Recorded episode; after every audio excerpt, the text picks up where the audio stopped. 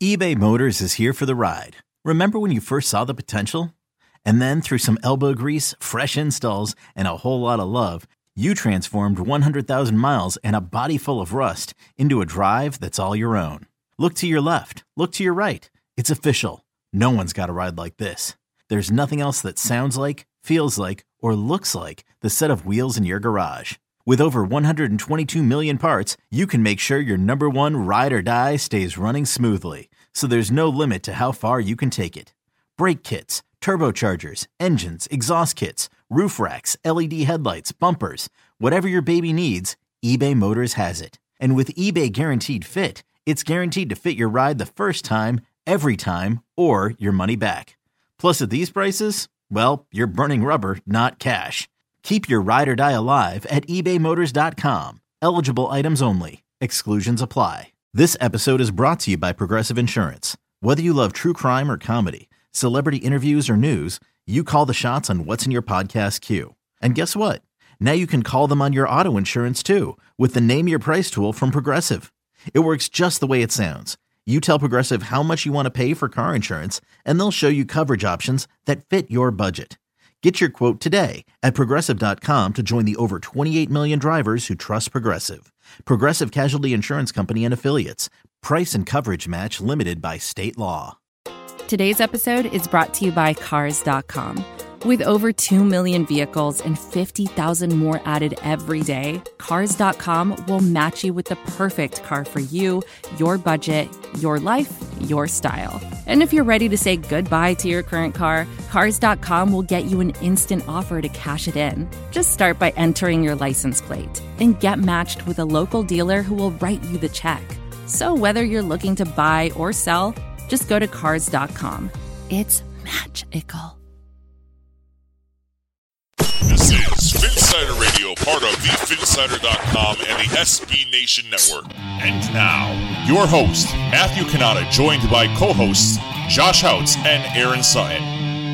Hello, everybody, and welcome to Phinsider Radio. This is Matt Cannata, and I'm joined by Josh Houtz and Aaron Sutton, A. Aaron Sutton. And the Miami Dolphins travel to Cincinnati this Sunday. Actually, they're traveling on Saturday, but they'll be playing in Cincinnati on Sunday against the Bengals, who are three and one. The Miami Dolphins also three and one, but two teams that are on different arcs right now at the quarter way point of the season. The Miami Dolphins starting off hot, three and zero, pulling out win against the Raiders and pulling out the marathon win against the Titans. Much more control against the Jets. But then the New England Patriots, they went up there to Foxborough and they got their butts handed to them from beginning to end. If you have not listened to our group therapy session from that Patriots game, just check in the episode list and do so either before you continue to listen to this episode or afterwards. The Cincinnati Bengals, on the other hand, went toe to toe with the Atlanta Falcons and won it in the final seconds with an acrobatic catch by AJ Green in the corner of the end zone. No secret the Bengals have plenty of weapons. They're likely getting Joe Mixon back this week. And with the Dolphins struggling against Sony Michel this past Sunday, will that pose a threat to the Dolphins defense? We'll talk more about that later in the show. But the Miami Dolphins need to get back on track. These next four games are a defining point in their season. I tweeted out earlier this week if they go two and two, I'll be happy. You need to win your two home games against the Bears and the Lions at minimum. If you go on the road against the Bengals and lose, yes, it's going to be tough to swallow because of the loss against the Patriots, but it won't be the end of the world. However, lots of stuff to talk about with Adam Gase making another move. There's a trend here. After blowout losses, Adam Gase likes to make a statement. He made one with Jordan Phillips. And when we talk about our pass defense and rush defense, we're going to touch on the loss of Phillips and what that means for the team. But now let's get right to it. It's the Dolphins versus Bengals. Dolphins versus Bengals.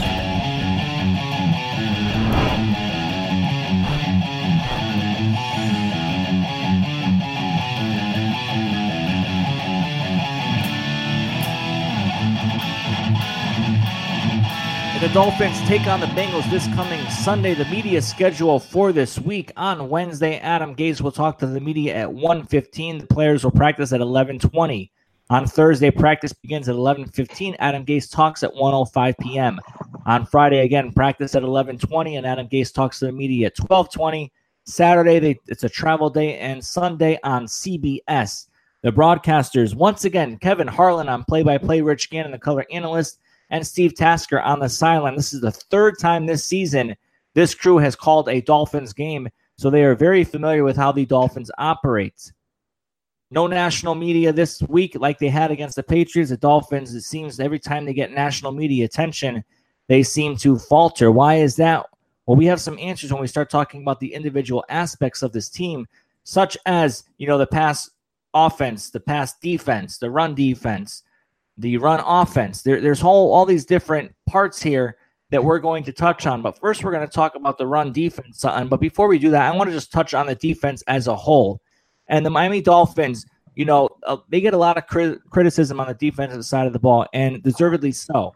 When you look at their overall grades, you know, we have a subscription to Pro Football Focus.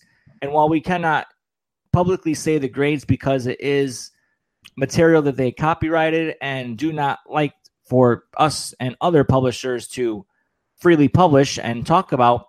But when you look at, you know, their defense as a whole, it is not great.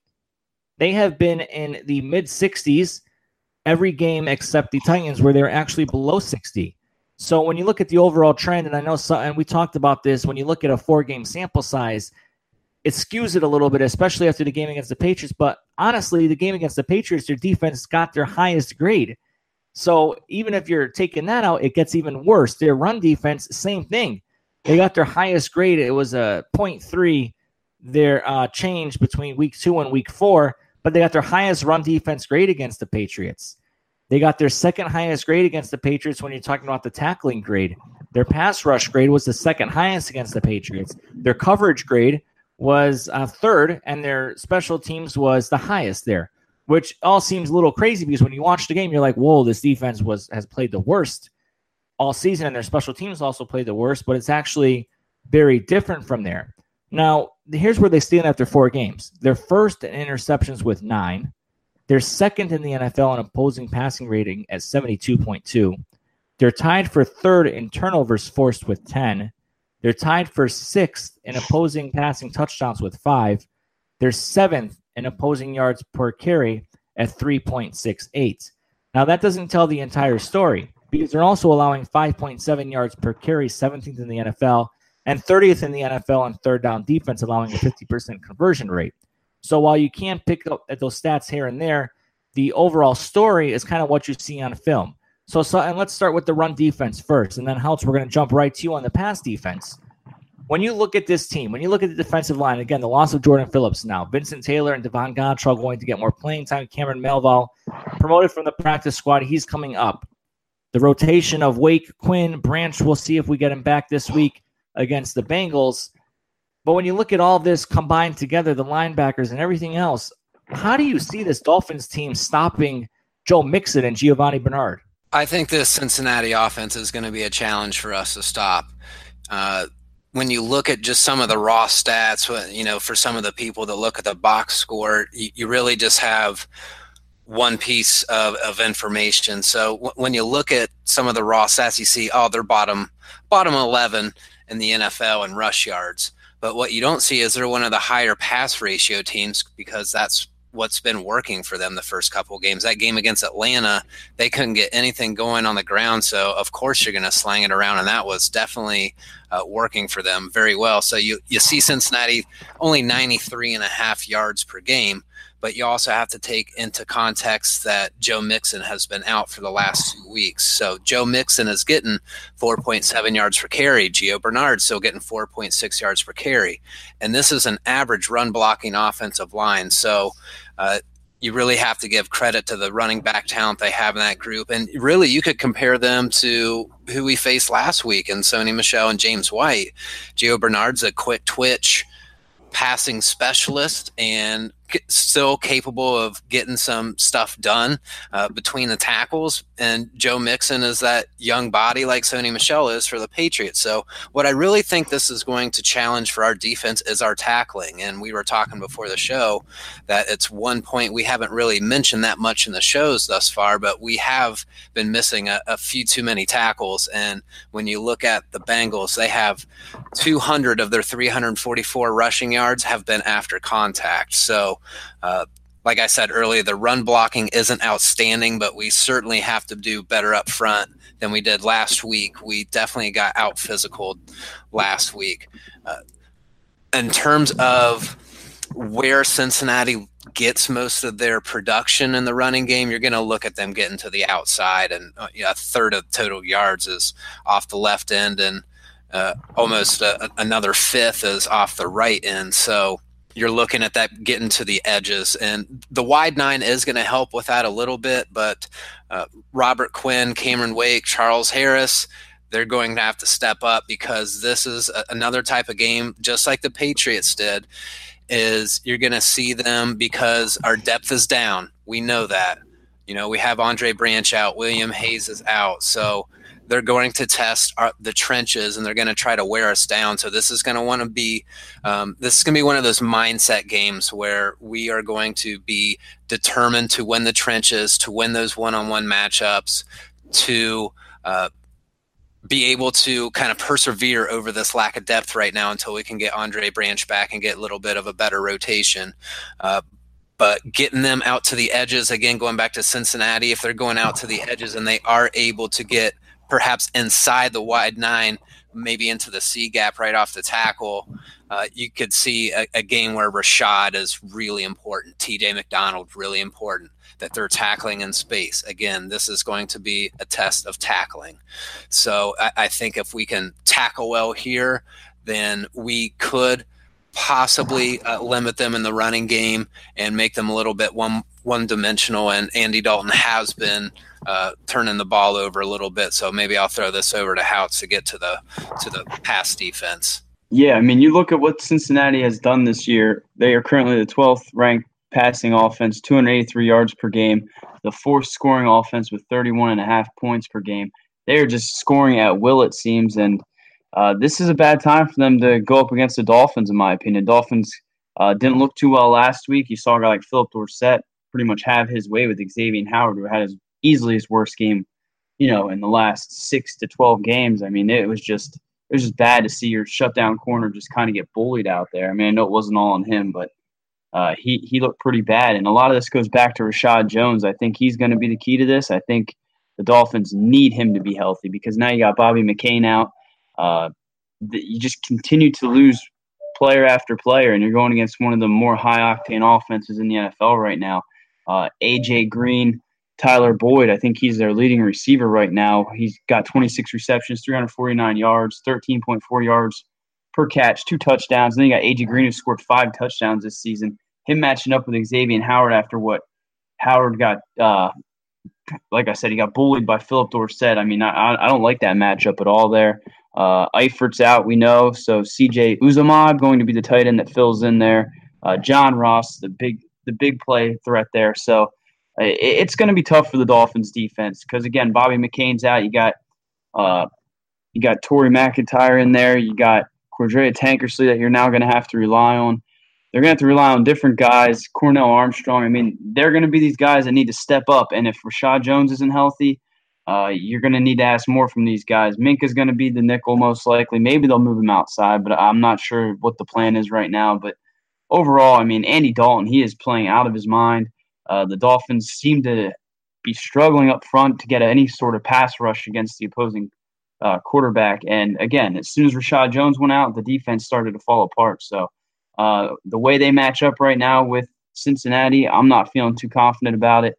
And I think, like Sutton said, if they can go out there, I mean, Joe Mixon, Joe Mixon's back. He's a uh, pretty damn good running back. They got Gio Bernard. Uh, we saw a little bit of Mark Walton. They have the backs there that they can work them in early and then kill us with the play action. So uh, I don't like this matchup, especially by McCain out. So you got to hope that the Dolphins can go out there. They can do a lot different than what they did against uh, New England because New England pretty much had their way with the Dolphins, and they can't let that happen. Not in this huge divisional matchup. I know we're going to talk about it, but I mean, you look at what happened. Miami started season three and zero. Oh. They're now three and one. If they go up here in Cincinnati and lay another egg, I mean, they're three and two, and then they play.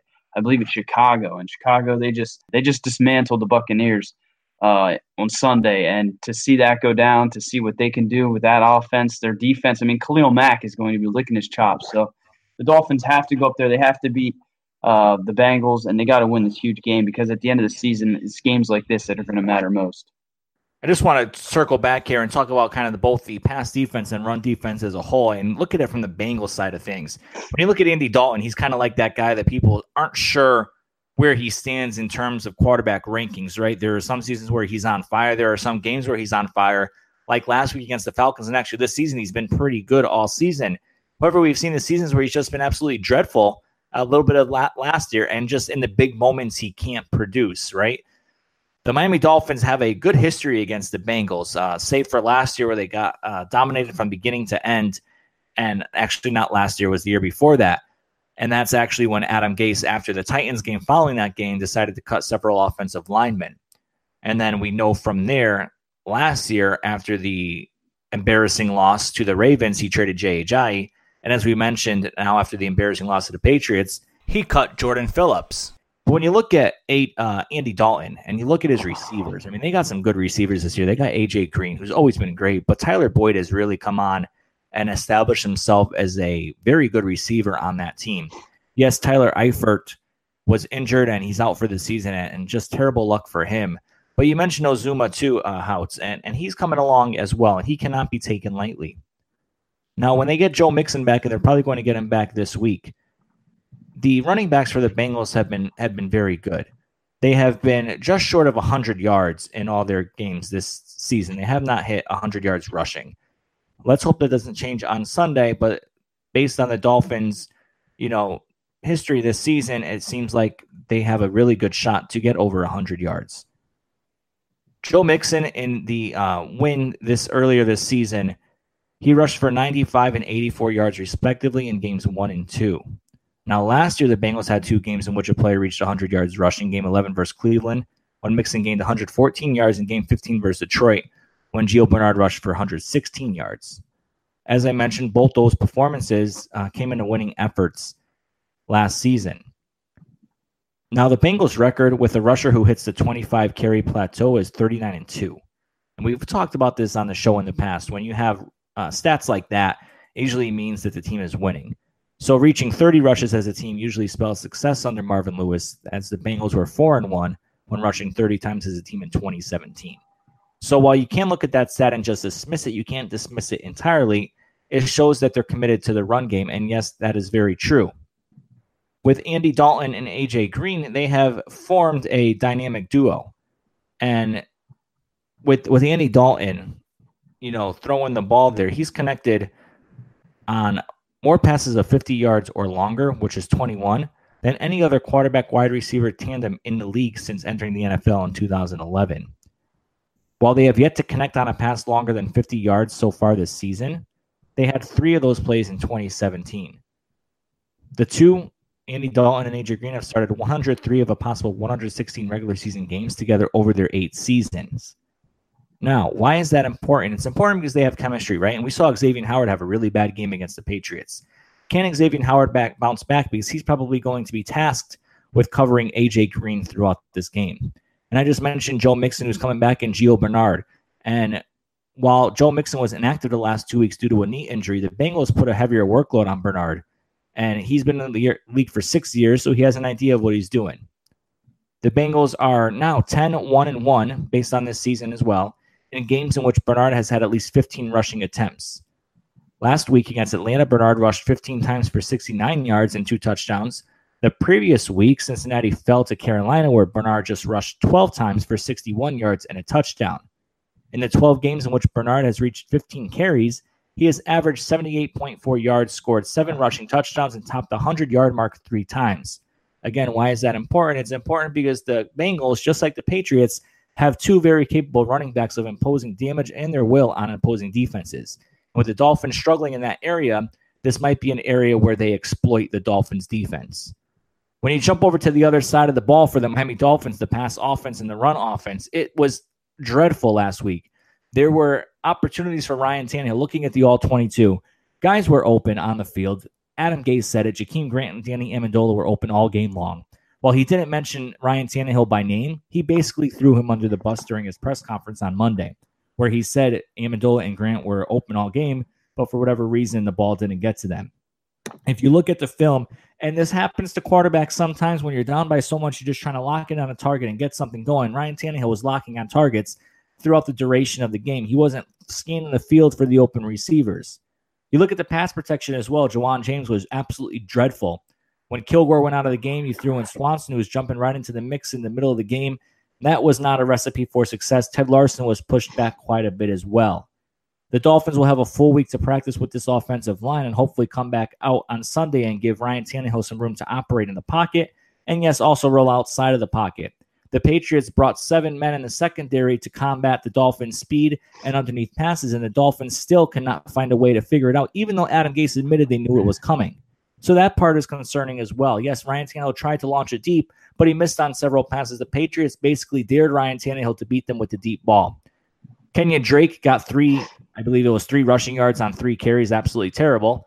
But Adam Gase admitted that one, he has to do a better job of getting Kenyan Drake more carries, and he said he has some ideas. But two, he also said there were more run plays called, but Ryan Tannehill checked out of them. While he didn't mention Tannehill by name, he did mention that the play was flipped to wide receivers based on the numbers that the defense presented. Again, maybe not a direct shot at Ryan Tannehill because he did mention the numbers the defense had, but Ryan Tannehill has to be smarter than that and try to get the game going with Kenyan Drake and finding those areas where you can exploit the defense. When you got seven guys on the field who are playing in the secondary, your running back should run all over the place and get plenty of yards. But instead, it was the exact opposite. If you think I'm mad about the game against the Patriots, you're absolutely right. I mean, you can look at games and say, okay, they just had a bad game, but you can look at the Patriots game and say they were absolutely terrible based on their offensive game plan and their schemes. The first three weeks of the season, they were working, they were working it, they were throwing underneath passes, then opening up the field deep with Kenny Stills and Albert Wilson and Jakeem Grant and everyone else. And the opposing defense had no idea what they were coming. Bill Belichick put a master class on Adam Gase and Matt Burke and the rest of the Dolphins coaching staff. Marvin Lewis is not that smart. Bill Lazor, the former Miami Dolphins offensive coordinator, now the offensive coordinator in Cincinnati, is not that smart. But the Dolphins got to get it together quickly. So, after all that, Sutton, after my rant there, after my soapbox, I'm getting off of it. Your pat, your analysis of the Dolphins' pass offense going into this game against Cincinnati, and then how it's your analysis of the run offense for Miami. The strength of the Cincinnati defense is the defensive line, and especially Geno Atkins. We've seen him wreck us before when we were wearing those disgusting creamsicle jerseys. Geno had a great game that game, and there's no reason to think that he may not have another great game, guys. I mean, uh, the interior offensive line is going to be going under some shape shifting here, and it remains to be seen whether these guys can come together or not. Whether the reps were there that uh, they can come together and uh, give Ryan Tannehill a pocket and get some holes open for our running backs. Uh, but this perhaps uh, call me optimistic, but this might be a good defense to run into at the same time. And so, in other words, if our offensive line can hold up and, and give Ryan Tannehill at least average amount of time to to get rid of the ball, this is a bend but don't break defense. And you really haven't seen them do much blitzing. They haven't done much press coverage, and that's because I, I believe that their back seven is fairly limited. So again, like I said, that their front four is pretty good. Their back seven is not that great. So what I'm looking at here, you know, you, you see Dre Kirkpatrick is probably their best cover guy, and Nick Vigil is probably their best linebacker. Um, again, uh, Geno Atkins is responsible for 17 of the 49 total team pressures and four of the sacks, uh, four of the 10 total team sacks. They just have three picks on the year. So these are not real opportunistic guys. These are, like I said, bend but don't break. So what you'll probably see is a lot of twists and stunts on the defensive line to try to confuse our offensive line that has recently come together here.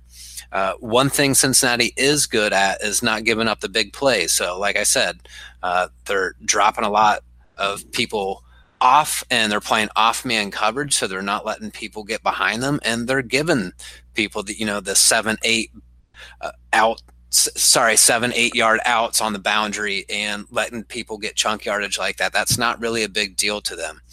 Uh, so this is going to be one of those games where Ryan Tannehill and what we were kind of talking about in that Patriots game is take what the defense has given you. And I saw a couple plays immediately jump out to me when I looked at the all 22 today that there were a couple of plays that, you know, not, we're not trying to thread needles or get the ball into really tight windows here. We're just looking at going to a second or third progression and and seeing some really positive plays. So I'm hoping uh, that Tannehill learned a lesson from that game that he can come on the road here, and it's going to test the communication again. And he's got a new offensive line, so this is going to be an interesting game to see how uh, well oiled that we come out. But again, just take what the defense gives you and be able to scan the field because there will be some open uh, people there because I, I, do like our team speed again, and I think the linebackers are uh, with Kenyan Drake out uh, in the flats or getting angle routes or possibly splitting him out wide. I think he's a, a pretty good matchup there for us, and definitely need to get him more involved than we have in the last couple of games. We have to find a way. When I was looking at the Cincinnati defense specifically, I looked at the Carolina game that they played week three, and then I looked at that offensive shootout in week four. And what I noticed was in that Carolina game, banana motion was something that confused them. And banana motion, some some people might immediately remember that was something that Jarvis Landry did a couple of times last year, but it's where uh, you know the wide receiver is going in motion and instead of going straight across the field is actually arcing behind the quarterback and the running back if there happens to be a running back in this play and basically banana arcing all the way to the other side of the field and that type of motion did give the Cincinnati Bengals some problems. We have plenty of quick, fast wide receivers able to uh, really keep the defense honest in that respect. So we might be able to see some of those types of motions. And then here might be the game where Mike Gesicki breaks out. I did notice that the seams were getting busted, so to speak. Sorry, the poor pun there, but there were a couple of plays that Cincinnati's defense was getting destroyed in, in their zone defense, just getting right up the seam, nothing fancy. And uh, Mike Gesicki with his uh, 6'6", 245 body frame uh, should be able to uh, capitalize on those opportunities.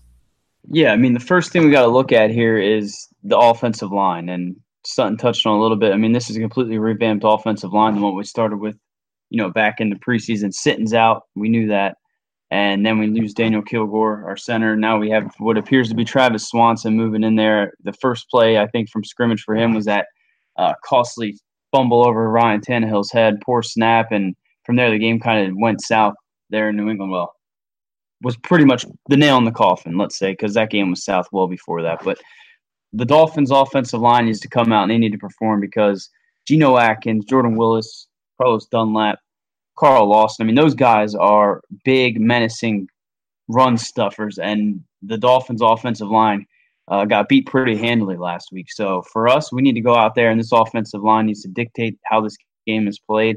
They need to keep Ryan Tannehill, you know, clean in the pocket.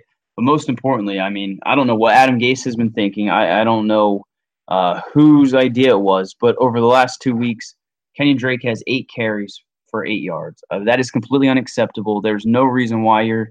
I mean, this is a guy that you got rid of Jay Ajayi for because you thought Kenny Drake could carry the workload. Uh, at the end of last season, he was the best running back in those last five weeks of the season. And then you're going to come out and in two games, he's only touching the football eight times from a, a rushing standpoint. I mean, he had three carries last week. There, there's no reason for that. Uh, as much as you might like Frank Gore, as much as I think he needs to have his say in this offense, there's no reason why Kenyan Drake sees that few a snap. So you need to go out there and you need to again establish the run. Uh, maybe you're not running up the middle. Maybe you need to do some more of those stretch plays. Try to run some tosses, some misdirections there. But you need to find a way to get your speed to the outside because you got a guy like Kenyan Drake who can. Uh, I mean, his vision's second to none, but you need to get him to the outside. You need to allow him to find those holes and just explode through them because uh, when Kenyan Drake's on, this that's when this offense begins to click. You got a guy like we said, Frank Gore. He can he can be the thunder to Kenyan Drake's lightning. He can get some some carries here and there, but you need to go out there and establish a run early on with Kenyan Drake. You use some of that misdirection that we saw with Albert Wilson, Jakeem Grant, whether they're lined up in the backfield, they're coming around that jet sweep motion, whatever it may be. You need to attack those out those edges because I don't think that as good as Cincinnati's offense or defensive line is, I don't think they can contain the speed that Miami can bring uh, in the run game. Another thing I want to look for, I want to see Ryan Tannehill use his legs more. I mean, last week he just stood still in the pocket. He looked like a statue. He really didn't move uh, when the pressure was on. He looked like a deer in the headlights. You'd like to see some more of that. Uh, I don't know if it's read option. You know, it's I don't think it's read pass option like you like love to hear Chris Collinsworth say, but you'd like to see a little bit more of that read option. Like to see Ryan Tannehill get those opportunities to move the football with his legs because when he's being a mobile quarterback, when he's trying to, you know, he's running those bootlegs, he's he's using his legs to beat the defenders. That is when this offense begins to click. So you need to go out there. You need to establish the run early. You need to get this offensive line in a rhythm because on paper, the offensive line should just get destroyed by Cincinnati's front four. But I don't think that's the case. I think you attack the edges. You force them to try to contain Kenyan Drake's speed, uh, the speed of Albert Wilson, Jakeem Grant, Frank Gore. Maybe you bring in Kalen Ballage, who knows? But you need to establish that run because if the Dolphins are going to have any success and they're going to continue you know, in this game and throughout the year, you need to establish that run because three carries for Kenny Drake's unacceptable. It's certainly going to be an interesting game to watch to see how Miami bounces back. Under Adam Gase, they have bounced back pretty well when they've gotten embarrassed and dominated against their opponents. When they got dominated his first year, they went on a streak of several consecutive wins. When they got dominated last year against the Ravens, they came back and won both those games are at home, though. This game's a little different. It's on the road in Cincinnati with a fired up fan base, with hot team coming off a huge win against the Atlanta Falcons. Ryan Tannehill needs to get it done when he's passing the ball. Receivers need to get open. Offensive line needs to do their job, and the run game needs to get going. It sounds quite simple, but it seems to be so hard for this team to pull off. This team was created in Adam Gase's image and Adam Gase's mold. It is up to Adam Gase to decide how he wants to move forward. And this I pose to you, Houtz and Sutton. And it's everyone listening as well. I have always been a firm believer in Adam Gase calling plays. That's what got him as to become a head coach. Yes, Peyton Manning. Yes, he had success there. But it wasn't all Peyton Manning. I mean, Peyton Manning is one of the smartest quarterbacks to ever play the game, but Peyton Manning has endorsed Adam Gase to the highest level. And I've always been the guy who says do what got you there. If I'm getting promoted in a company, sometimes you have to give up others and trust others to do the job that you once did while offering them oversight and guidance. So, how Sutton, before we go into our just recap of the show and, and ending it, is it time for Adam Gase to give up play calling duties? And I'll start here. And I think it absolutely is time for him to give up play calling duties. And this is really rare for me to say this because I have been a firm proponent of this since day one. But he has a guy, Dowell Loggains, who he can trust. He has a guy that has called plays before. He has a guy that talks the same football language as him. If you are at a game, if you are sitting in the press box, you will look over on the sideline at Adam Gase and you will see him sitting with the offense while the defense is doing their thing on the field. Yes, in tight situations, Adam Gase is on the sideline. And when he's said what he's had to say to his quarterbacks and offense, then he'll get back on the sidelines and help the defense out or watch them, whatever it is he does. But his attention during the week is obviously more geared towards the offense. And we've seen the defense struggle in each of his three years here. And we've seen the overall game management in terms of flow and rhythm struggle a bit. Well, I don't think he will give a play calling. I think it is something that we should talk about. And I do think it is time for him to give that up so he can focus on the overall state of the team instead of being so laser focused on the offensive side of the ball. Sutton, what do you think? Well, I here's my concern with this whole discussion. And my concern is some of the opening scripts that we've seen the Dolphins play in big games. And for anybody wondering what I mean by an opening script is uh, NFL teams usually bring with them to 10 to 15 plays that they're definitely going to run at the beginning of the game. Uh, this is either A, to set up other plays during the game, or A, just plays they think will be extremely effective against this particular team. So when you come out and and I was actually I kind of like that first play that we had against the Patriots. Uh, we went deep and we kind of did a a, a double uh, a deep drag route, and Kenny Stills uh, Ryan Tannehill threaded the needle and got him for like 22, 25 yards. I was like, damn, that was that was a pretty sweet start to the game. And then nothing seemed to transpire after that. So my concern is that it seems like Adam Gase's opening scripts are not very effective in some of these big games that we're playing against. And we and we know this because we it's pretty well documented how some of the early game struggles that we've had. And we've always a second half team and an after halftime sort of team. And you have to give credit to Gase in that respect that he makes the adjustments after he sees what's going wrong. But you never really see the Miami offense come out and just start slaying it. So I'm wondering why the opening scripts are not as effective as we want them to be. I don't know if that's the way Gase is drawing it up or if it's execution. Uh, but you certainly have to admit that Gase does have uh, a fairly heavy component in this. Yeah, and I can't imagine what it's like. You know, you're a head coach, it's your first gig, and you're supposed to be this offensive, you know, mastermind or at least a pretty successful offensive coordinator. Then to give up your play calling duties, I mean, it would almost be like you and your occupation giving someone else, you know, the the key to the the key to the car, so to speak, or the key to the kingdom. I mean, if I'm a chef, which I am, I'm sitting there making a fillet. I want it to be medium rare. Uh, do I do it myself, or do I trust someone else to make sure that temp's, you know, on point? So I can't imagine what Adam Gase thinks about this. I, am not sure if it's even something he's considered, uh, but I do think it's something that you know us as fans looking at it. Yeah, hell yeah, you should give up play calling duties to Dowell Loggains because, I mean, you you saw him. He was a pretty successful offense coordinator with his time in Chicago.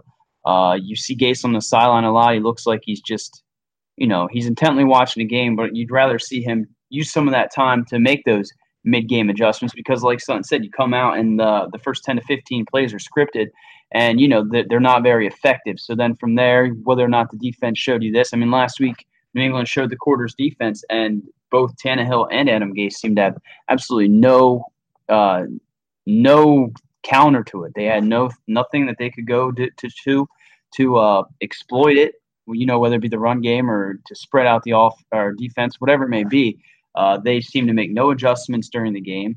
And that's a concern. That's where how games are won and lost. And again, time and time again, you see Adam Gase's uh, teams come out slow, uh, sluggish, and especially on the road, they just come out and at times, more times than not, they're laying eggs. So uh, I think if he gives over those play calling duties to a guy like Dowell Loggains, that would allow him more time to you know make those mid game adjustments. But I don't see it happening anytime soon. And I think uh, I, I do think his tenure in Miami is going to be long lived, but if it isn't, that could be part of the downfall. In our view.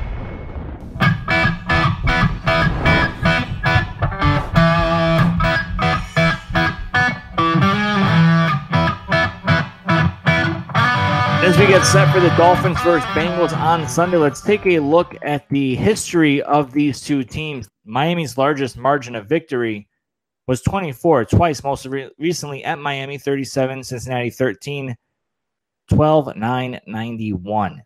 Cincinnati's largest margin of victory 17 when they had 38 versus Miami's 21 in 1968. Now the Dolphins, and here's an interesting stat. They have been the second toughest opponent the Bengals have encountered in their 51 year history based on series winning percentage. The Dolphins hold a 16 to 6 edge, including 1 0 in postseason, for a 727 success rate. The Dolphins' overall winning percentage against the Bengals trails only the 49ers, who are 11 and 4 with 733. As we mentioned earlier in the show, the Bengals won the last meeting in 2016 when they played in Cincinnati 22 to 7 but Miami has won three of the past four meetings overall and leads nine to four in games played in Cincinnati. We all remember the infamous game in Halloween when the Cameron Wake walked off with the safety. That was in Miami in overtime in 2013, where the Dolphins won 22 to 20. Last week we all drank the Kool Aid. Well, actually, we all didn't drink the Kool Aid. I forgot who it was, but I think Houtz, it was you who said the Dolphins would not go in and get the win against the Patriots. it was me. Thank you very it much. Was, it was Sutton. All right, my bad there. So it was Sutton. Me and Houtz, we both drank the Kool Aid there for the Dolphins. And I think um, just to be objective and just to be fair to our listeners, I don't think predicting scores and predicting absolute outcomes is effective, right? Because everyone plays the gotcha game, and there's a lot of stuff that goes on that we don't know about. And we kind of got off track there in the last few weeks. So instead, we're just going to talk about the overall direction of the game. And I said earlier on Twitter this week it's going to be a really rough stretch of four games. We'll see how the Dolphins back bounce back against the Bengals, but it's going to be a very tough game for Miami, and we're really going to see what they're made of starting this Sunday in Cincinnati. Can they bounce back? It remains to be seen. Sutton, what do you think?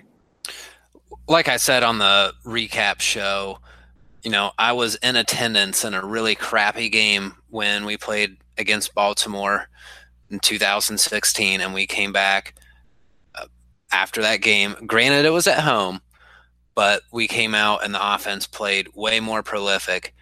Ended up winning the game 26 23. I do believe in the resilience of Adam Gase teams. I do think we bounce back.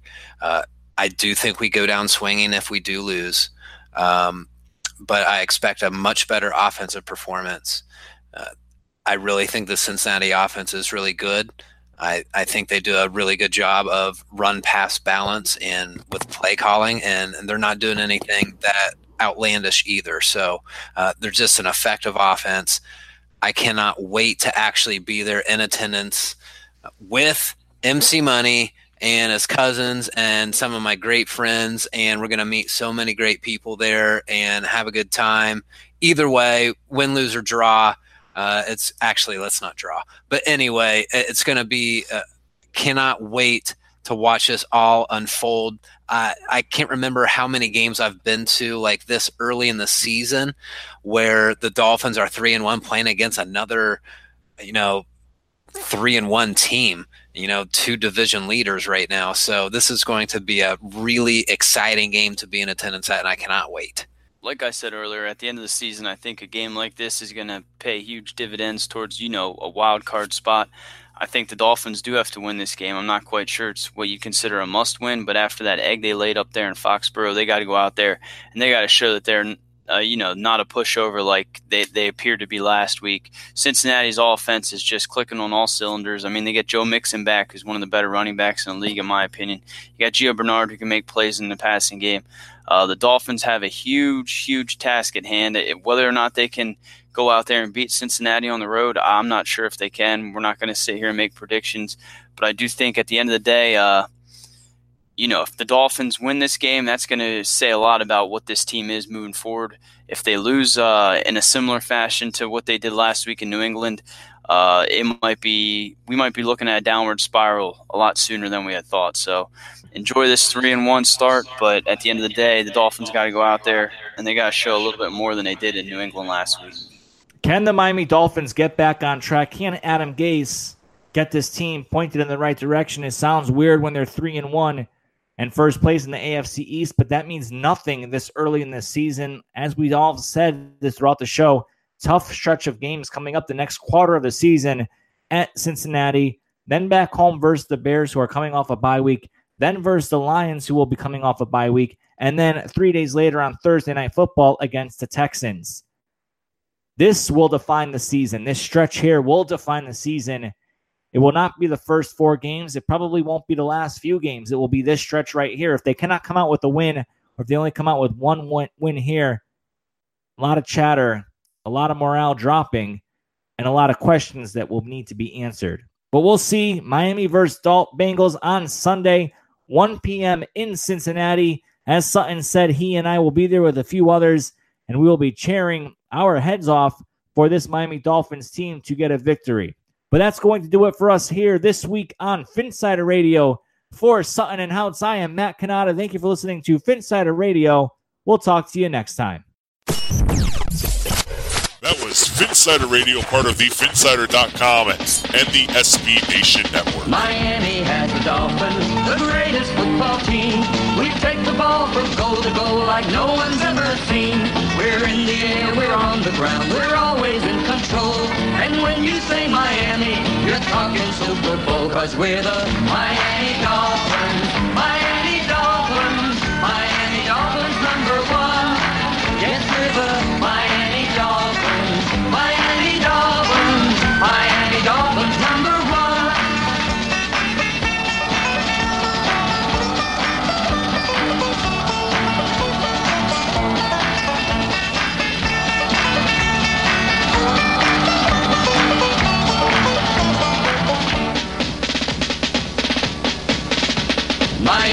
Dolphins, the greatest football team. We take the ball from goal to goal like no one's ever seen. We're in the air, we're on the ground, we're always in control. And when you say Miami, you're talking Super Bowl, cause we're the Miami Dolphins. Miami Dolphins, Miami Dolphins number one. Yes, we're the Miami Dolphins. Miami Dolphins. Miami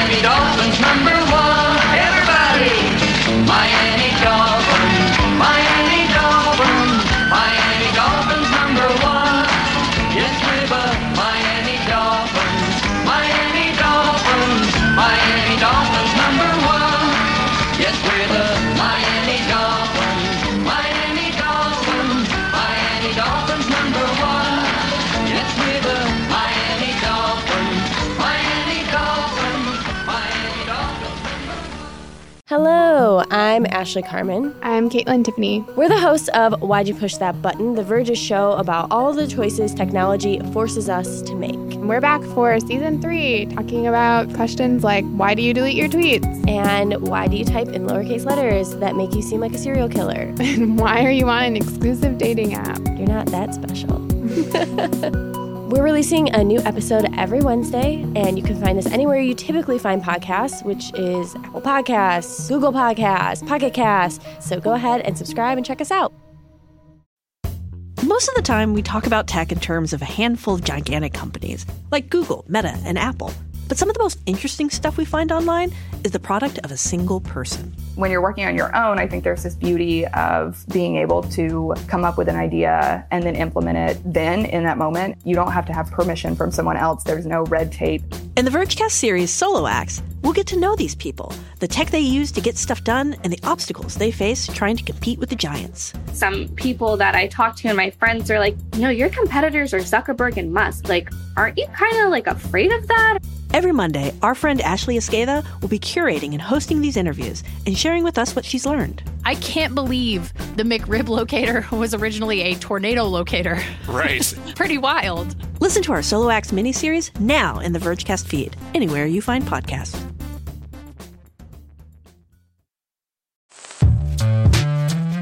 Hello, I'm Nilay Patel, the editor in chief of The Verge and host of Decoder, a business podcast where I interview CEOs about big ideas, the problems that come from those ideas, and how they make decisions. It is also surprisingly about org charts. It comes up a lot.